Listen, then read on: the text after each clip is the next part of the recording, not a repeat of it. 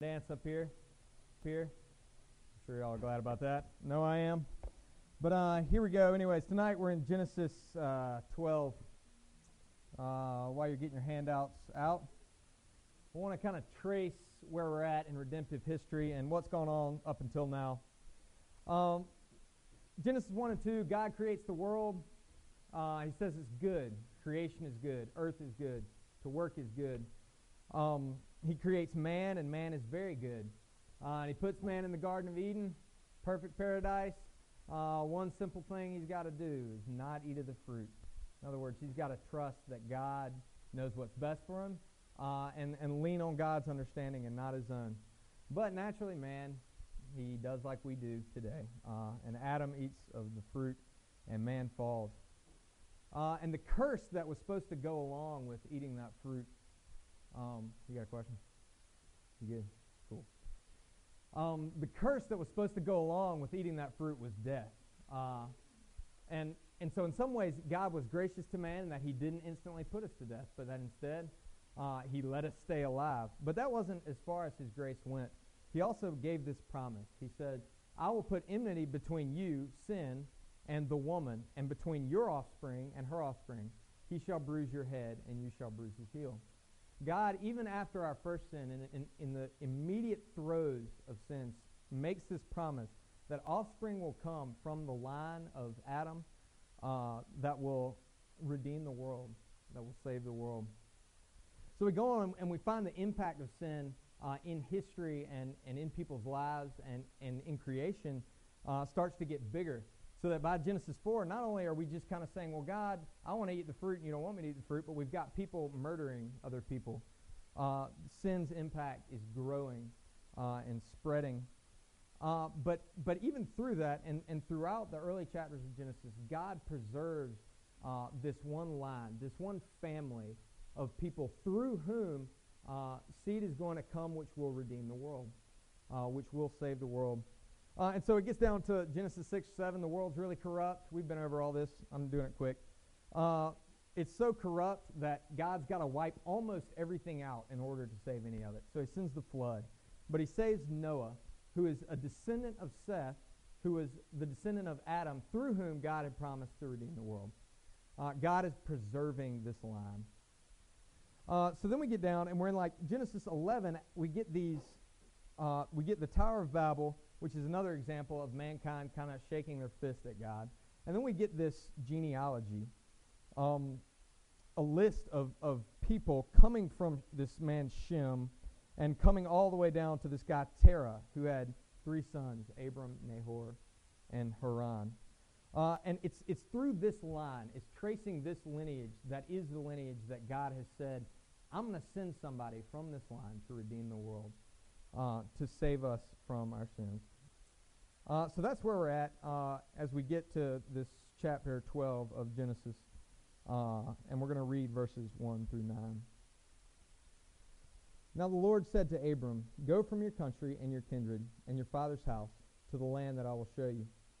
And I will make of you a great nation, and I will bless you and make your name great, so that you will be a blessing. I will bless those who bless you, and him who dishonors you I will curse and in you all the families of the earth shall be blessed. So Abram went, as the Lord had told him, and Lot went with him. Abram was 75 years old when he departed from Haran. And Abram took Sarah his wife, and Lot his brother's son, and all their possessions that they had gathered, and the people that they had acquired in Haran, and they set out to go to the land of Canaan. When they came to the land of Canaan, Abram passed through the land to the place at Shechem, to the oak of Moreh. At that time the Canaanites were in the land. Then the Lord appeared to Abram and said, To your offspring I will give this land. So he built there an altar to the Lord who had appeared to him. From there he moved to the hill country on the east of Bethel and pitched his tent, with Bethel on the west and Ai on the east.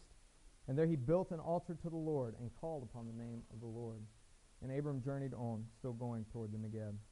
Let's pray. Lord, I pray that you would teach us from this word about how you're faithful to your promise. Uh, I pray that you would show us how you set out to redeem the world. Uh, in your name we pray. Amen. I wonder if you get a sense from the brief history of the world that I just gave you.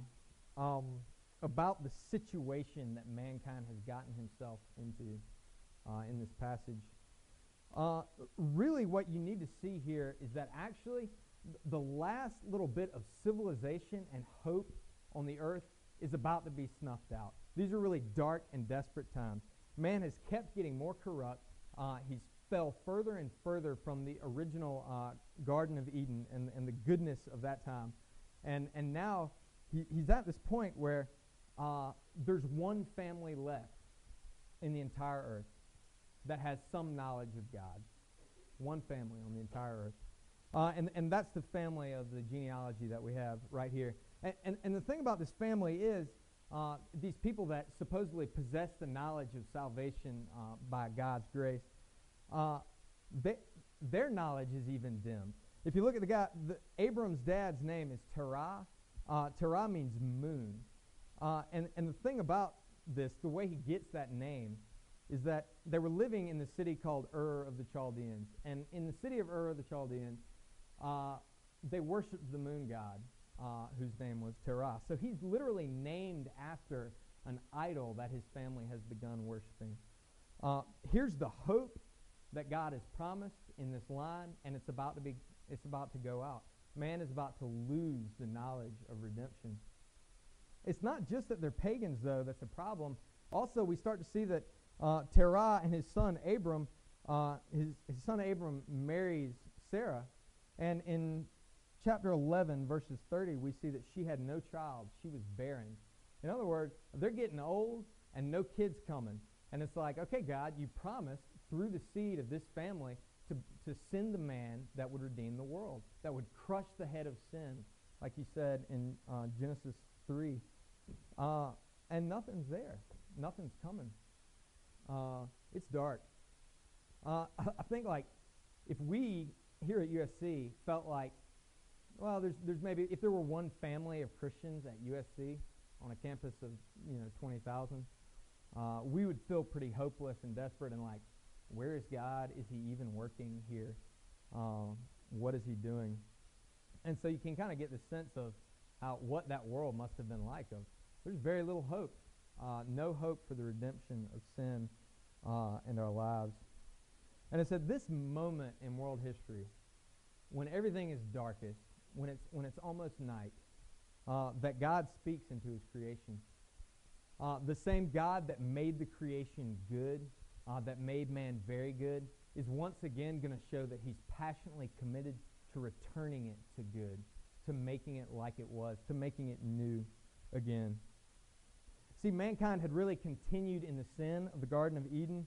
Uh, we were still saying, Lord, instead of doing what you're going to tell me to do, I'm going to do what I want to do. I know what's best. I'm going to eat the fruit of the tree. Lord, instead of loving people, I'm going to murder them like Cain murdered Abel. Lord, I'm going to build a tower and stay in one place instead of filling the earth and subduing it. Uh, Lord, I'm, I'm really shaking my fist at you. I know what's best for me. I don't trust you to tell me what's best for me. And, and, and we got to really see that Abram, uh, the person who's being called here, is right there doing the same thing. Uh, Abram is not a good guy. Okay, I know for a fact that he did not follow the Ten Commandments, partially because they didn't have the Ten Commandments yet. Uh, he's a bad guy, okay? He's literally, he's going to the, the, the temple of the moon god every day, okay? He's fulfilling the rituals. He's a pagan. He's a bad man. He's a man that's going to go and whore out his wife to the Egyptians to save his life one day. He's a bad guy. He's continuing in the sin of mankind in Eden. And, and really what he's doing is he's looking for a way, just like everyone else on the earth, of covering up that, that hole that we feel as a result of sin, that sense of alienation uh, Abram is going to his moon god. We know that he's, he's rich, uh, so he's probably seeking after material possessions uh, in an effort to fill in the sense of alienation that he feels from God. But I want you to see that as God reaches into Abram's life, uh, it's not a question of Abram's worthiness that makes God call him. That says here, that allows God to say, I'm going to redeem you. Uh, I'm going to pursue you in relationship. It has nothing to do with how good Abram is. But instead, it has everything to do with the fact that God promised from Genesis 3 on to redeem the world, to send the seed of this line to redeem the world. The promise rests in who God is and not who Abram is. Um, we we don't really get this uh, in our life. When uh, when we think about God calling us, I think oftentimes we think, well, He calls us because of something good that we've done, uh, or or who we are, that we're a good person, and that, that somehow gives us a relationship with Jesus, uh, and that that we will be redeemed through that.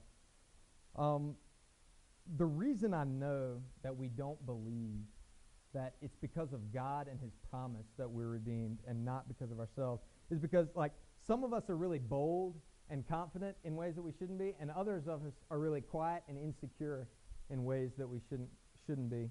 Let me flesh that out for you. Um, I was talking to a student last year, uh, and he told me that he was confronted by this uh, staff member by, from another campus ministry, uh, and the staff member said gave him this diagram of a football field, and he said, in the end zone is a perfect relationship with God. Okay, in the end zone is a perfect relationship with God. Now, where would you put yourself in terms of the relationship? What yard line are you on? Uh, and I'm, I, I don't remember exactly what he said. I'm, I'm guessing it was something like the 20. Okay, you know, and I was thinking like the 20 going in. So he's in the red zone. He's in scoring position. And I'm thinking like, uh, that means different things to different people. First off, like if you're a Bama fan and you're on the 20, like there's probably like an 85% chance you're going to have a perfect relationship with God one day. Like you're probably getting in there. You're a Carolina fan on the 20. you need to pray a lot more than you're praying. there's like a 50% chance you're going straight to hell. There's like a 50% chance. You're turning the ball over and going the other direction. Okay, and that sounds really humble to say, I'm not in the end zone with God. It sounds really humble to say, well, my relationship is not really perfect. It's not where I want it to be. Um, yeah, I'm a Christian, and I know that God saves me and God calls me independent of what I do, but in terms of how I relate to Him on a daily basis, it's not really where I want it to be. It's not exactly perfect. Uh, I'm kind of on the 20.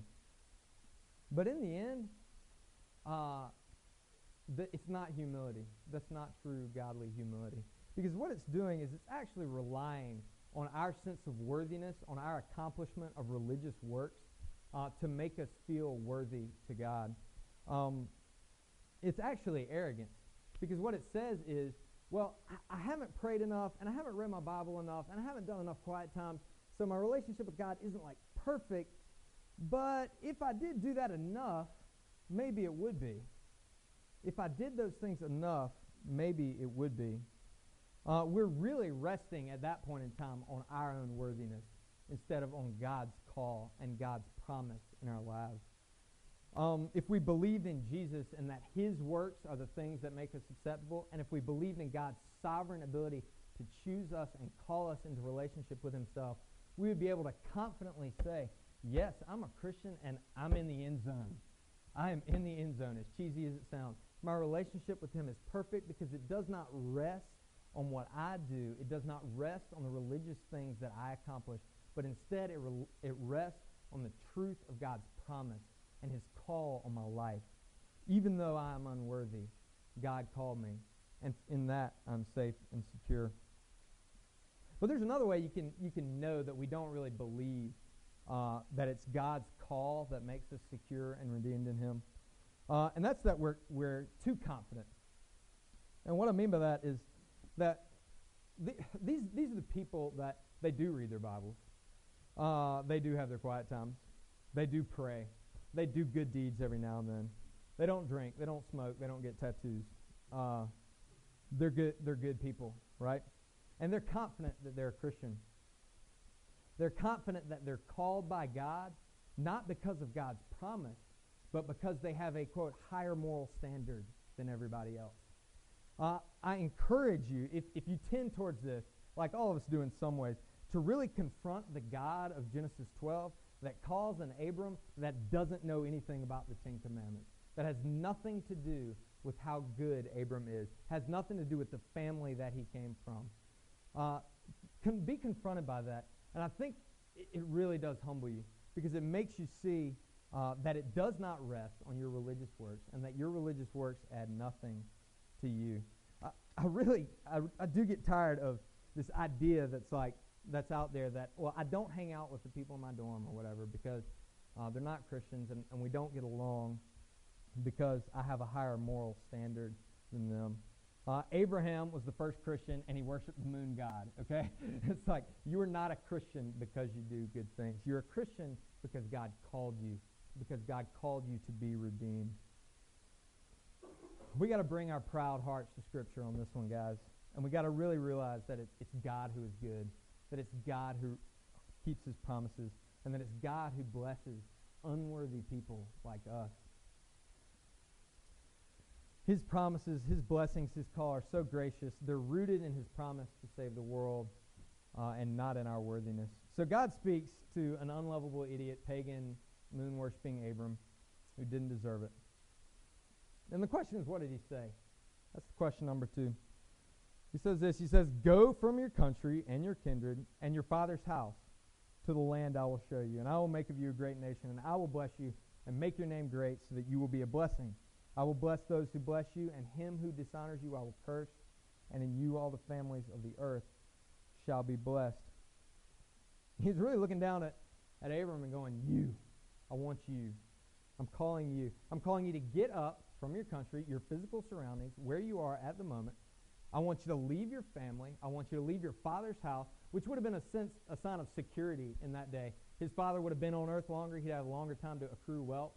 Uh, so God is in a lot of ways saying, like, get up and leave your sense of security. Leave this area of, they're no longer in Ur, they're in Haran, but leave this area that has made you prosperous, that you've succeeded in, and go wander around in the desert for a bunch of years. Uh, and Abraham's like, all right, where are we going? And God's like, I'll tell you later. It's like, God doesn't give him a clue. Uh, I'm not telling you where we're going yet. We got to realize that, like, this doesn't make sense to anybody, this call. And the things that God calls us to do sometimes do not make sense to any, anybody. Abraham was a wealthy businessman. He had lots of slaves. We know that from later text. Um, he was doing really well where he was. And now he's just going to get up and, and go and leave and not have any idea where he's going. And, and to top things all off, like, nobody was monotheistic at the time. Okay, so everybody's out here claiming, like, okay, we've got all these gods in different places that are telling us to do different things. And Abraham, not only did Abraham hear a voice in his head or whatever telling him to go wander around in the desert, it was one voice and it was supreme over all the other voices. Okay? It's like, it's, it's almost like this idea of monotheism has become so popular now that we've that we've lost sight of what it was like to have any sort of discussion about uh, monotheism versus polytheism. But now, if somebody came up to you and said, I'm hearing voices that are telling me to do this, these voices are better than your voice, I'm going to go wander in the desert and do exactly what they say. Yeah, we call these people crazy. We call them psychopaths. It's like nobody in here, when some guy pulls up in a white van outside and is like, I got some candy if you want to come get in the van. Uh, where are we going? Well, oh, I'll tell you later. You know, it's like, why would I do that? Well, because it's going to be good for you in the end. It's going to be better than where you are. Nobody's getting, nobody's buying that, okay? That's crazy. It's crazy. Abraham does it. It doesn't make any sense for him. He does it anyways. Uh, God's call really makes Abram start to do things that to the rest of the world look ridiculous. They look absolutely crazy. See, the call of God has, has changed Abram's life. And, and the reason he could get in the van is because he knew that the driver was the God of the universe. He's the driver. The driver is the one that, that made everything, that knows how the system works. He not only like made the things that we're chasing after uh, to fill up our longings, but he also made the longings themselves. He understands what we need. He understands our desires, and he understands how to fulfill them. And it's because Abram trusted that it was that God talking to him that he was able to do something so radical uh, and so crazy. When you believe that it is God who restores you, that it's God who redeems you, that it's God who is the answer to all of your longings, who's the fulfillment of your desires, you realize that he could ask of you anything and you would do it because he knows best. You are willing to let God, to all appearances, destroy your life because you know that he understands this world better than you do. I know that we don't believe really that it's God that fulfills and redeems us. Uh, we don't believe that in God we're going to find peace. Uh, we don't believe that he's good, and we don't believe that he has our best interests at heart. Uh, and the reason I know this is because there's kind of competing or competing claims of ridiculousness. On the one hand, we look ridiculous because we claim that we have Christianity, we have the answer, we have the way, we have the truth, we have the life. Jesus is the answer to all the world's problems. If everybody would just trust in him, they would find everlasting truth and peace, and their lives would be changed and redeemed. So we're saying that, and our lives don't change. We say it, and then our lives do not change. Instead, what, what, what we're really doing is we're doing all these religious things in order to uh, soothe the guilt of what happened when we did what we actually wanted to do. Uh, we're, we're kind of hoping that after we've paid all our dues to the God of the universe, there will be some like time for us to kind of do what we want to afterwards. Uh, and, and that's why you see things like pastors having affairs. That's why Christians are cheating on taxes. That's why we're getting drunk. That's why we're lying. That's why the world thinks we're so ridiculous. We're hypocrites because we claim, on the one hand, to have the answer to redemption. We claim that God has called us and redeemed us. And yet, on the other hand, our lives haven't changed. We haven't changed. Uh, we live as if, okay, if I just get that girlfriend, everything is going to be great. I'll be happy. If I just make money, or if I just get good grades, I'll be all right. If I just experience enough physical pleasure, if I, if I just have enough leisure time to do what I want, everything will be fine. I won't feel alienated. I'll be, I'll be set. I'll be redeemed. But we also know that we have to, we're supposed to live to please God.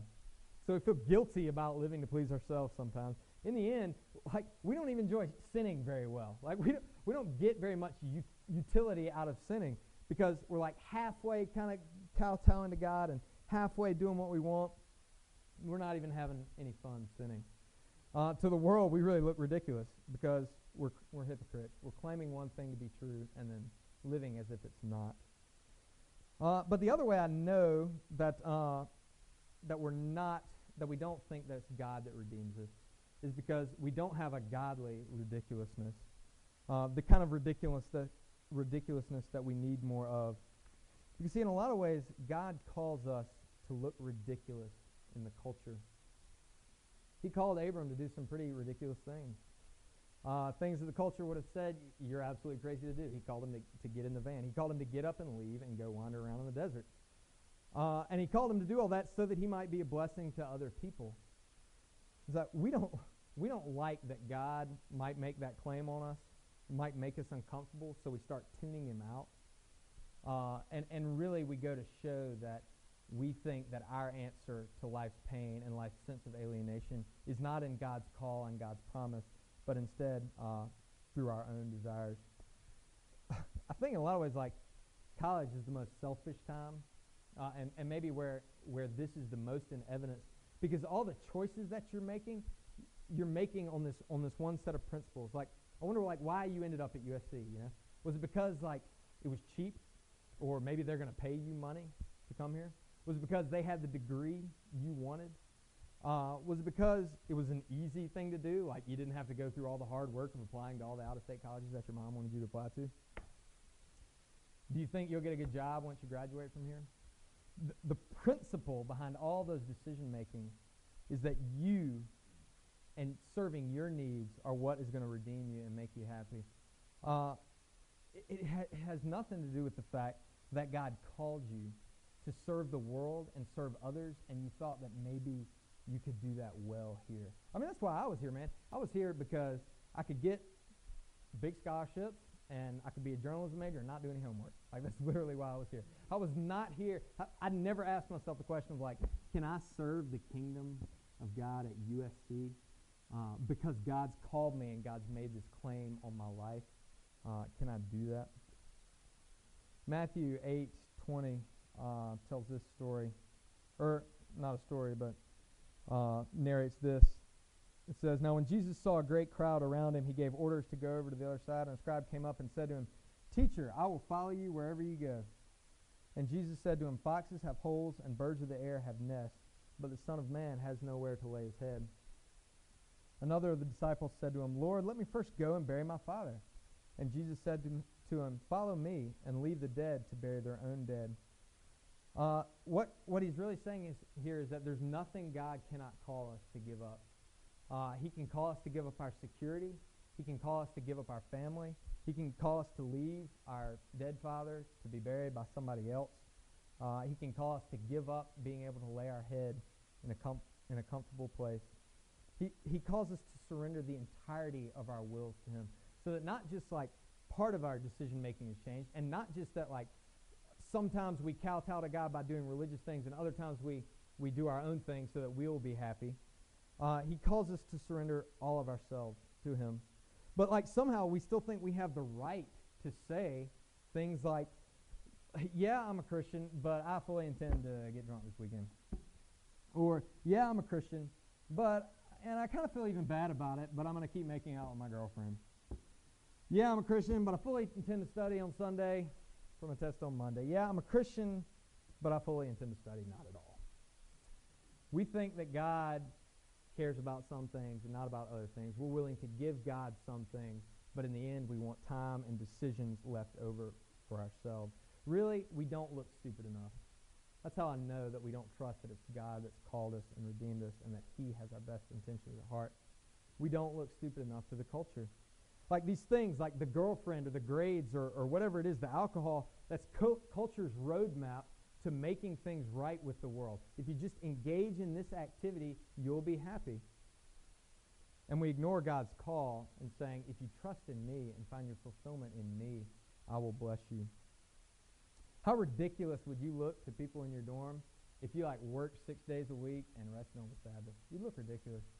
Uh, if you stopped judging them and started loving them, if you started treating your girlfriend like your sister, ugh, man, you'd look crazy. You'd look countercultural. You'd look a lot like Abraham did uh, when God called him, and because of the claim that God had on Abram's life as his creator, uh, took him out of everything that he knew.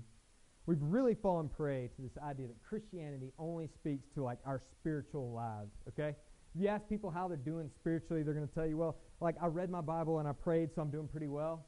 But really, the true test of how well we're doing spiritually, even though I don't really know what that means, but the true test of the, the sentiment of that question is how much of you can say, not my will, not what I want, but what you want, God. Even though I want something different, I'm going to trust and have faith that your call on my life gives redemption to me, that, that you know what's best for me. That's a, tre- that's a true test of how, of spiritual maturity. If Christianity were just spiritual, God would have just like called Abram and said, Abram, just stay where you are and pray some more. You know, and maybe pray to just one God. But instead, God took him up, took him out, changed him, changed who he was. Everything about him, God made a call to. There's a scene in, in the movie 300. I you know, I used to would have recommended it, but I don't think I do anymore. The second time around, yeah. Um, in the movie 300, the good guys are about to fight the bad guys in like the ultimate bat- battle or whatever. Gerard Butler standing here in like his leather spandex and his spear, and kind of standing there like that, and and, and, and he's given delivering this get hyped line, which is difficult to do in leather underwear, standing like that. But what he says to his troops is he says, as, as they're getting ready to go and fight the enemy, he says, give them, no, no, he says, give them nothing, but take from them everything. Like apparently in ancient Greece, everybody speaks with English accents or something. if Gerard Butler is to be believed. He says, give them nothing, but take from them everything. What he's saying is, don't let them surrender. Leave them nothing to fall back on. Wipe them out completely. Take their will from them. And that is exactly what God's call does to us. That's the claim that God has on us. And that is the only way to be a Christian, to give him all of us. God calls us to value his will as supreme over our own in every area of our life. I want to know if you're willing to submit to that. Or do you still find yourself saying, Yes, God, I'm a Christian, but I don't want you touching this part of my life? Uh, meet this God again. Meet the God that says, Abram, I'm calling you, and I want you to get up and leave everything. Everything that makes sense, I want you to get up and leave it. And I want you to follow me. God's call and his promises are gracious. God's call and his promises will wreck all of your life. And lastly, this God promises redemption, and it's going to save the world. God graciously called this pagan Abram to submit all of his will to God. But it wasn't just for Abram that God did this. Uh, Abram could probably be forgiven for thinking so. I mean, God says, all right, here you go, Abram, I'm going to give you a bunch of land and uh, a bunch of kids. A, nation will be made after you. I'm, I'm going to protect you from all your enemies. Uh, but the reason he did all this was not so that Abram could like sit in a monastery and like hoard all these blessings, you know, and just and live on his little his little Christian island uh, or whatever. The reason he did this was that he's really continuing uh, the the promise that he made starting in Genesis three to redeem not only our relationship with God, uh, but also our relationships with the world and our relationships with other people. Uh, and I want to show how, how that kind of works in this passage. He says, in verses 2 and 3, he says, Why did I do it? Well, so that you will be a blessing. And then also, and so that you will be a blessing to all the families of the earth. Uh, he gives us some clues as to how he's going to use Abram to be a blessing. Uh, the first thing he does is he actually gives him land. Okay, God is going to is taking Abram out of out of his home, but he's going to give him land. Uh, and he's, and he's going to bless the world through it, even though, like, the Canaanites are probably thinking, not much of a blessing, I got kicked out. Um, but God's going to do it. And it's really rooted in the fact that when God calls you into a relationship with Him, it changes your life, including the way in which you work, the way in which you build, the way in which you buy your food, the way in which you give of yourself so that others may have.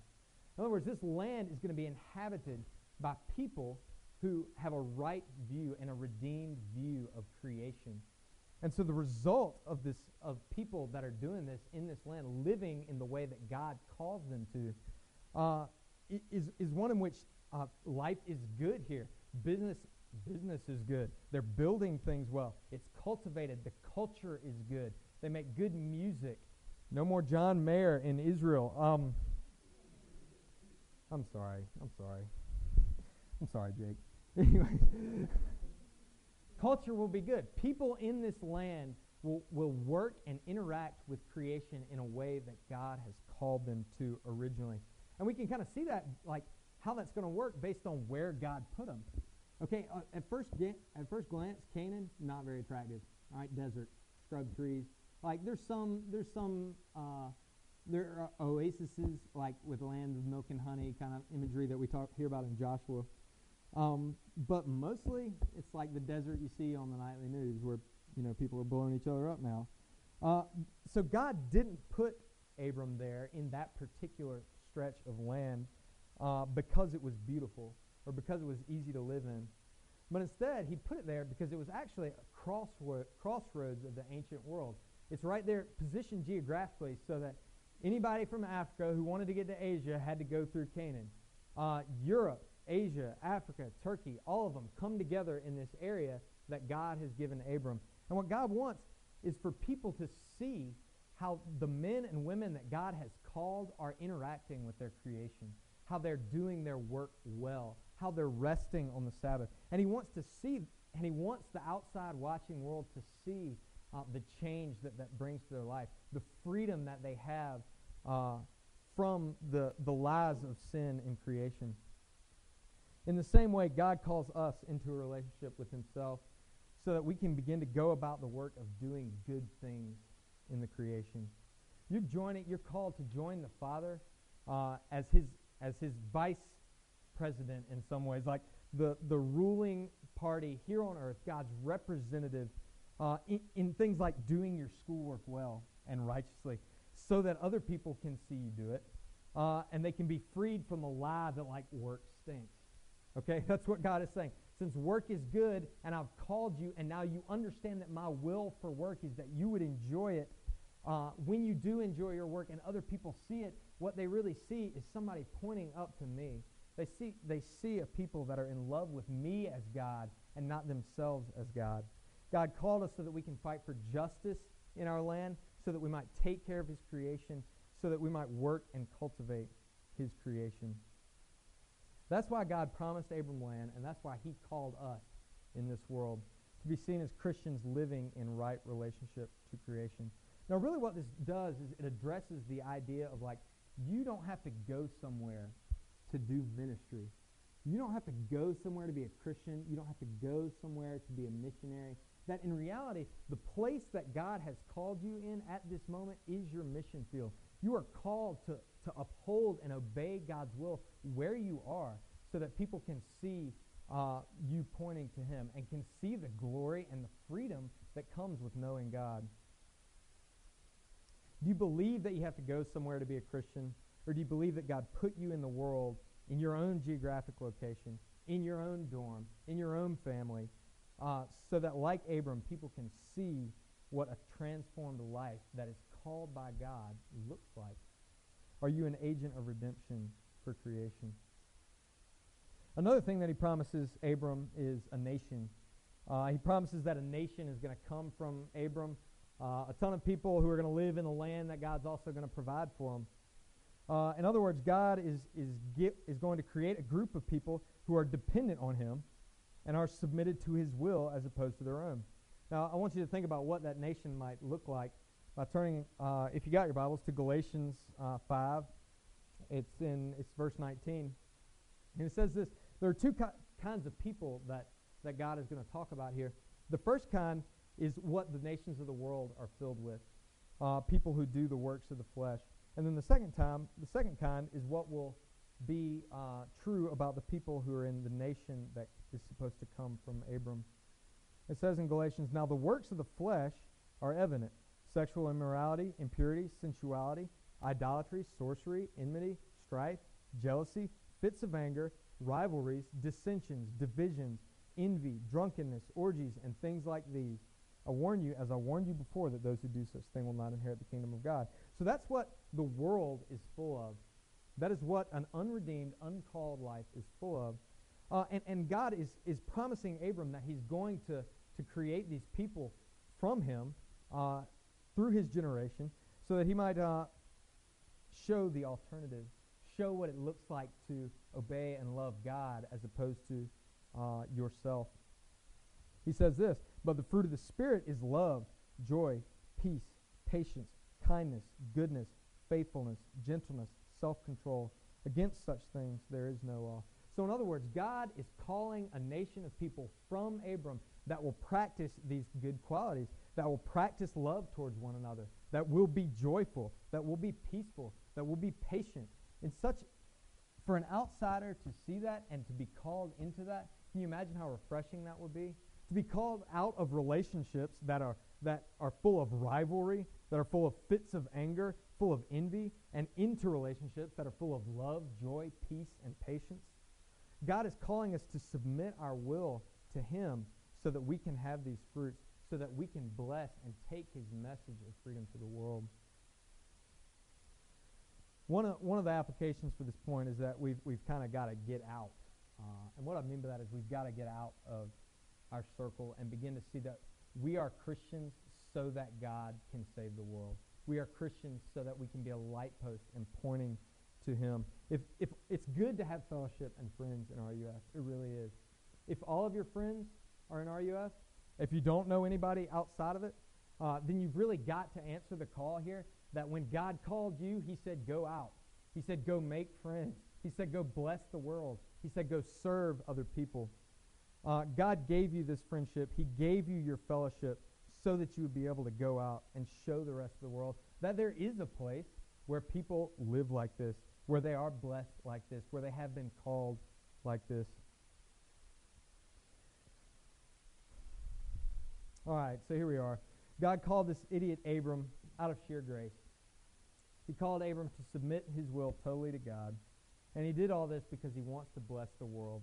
He wants to free it from the chains of sin and distress that we have put it in. And he's going to start with Abram. He really wants to redeem all of our relationships, and he wants to redeem his creation. And that sounds like a pretty good deal. But I want, I want to know, do you have any idea how much of this actually came true in Abram's lifetime?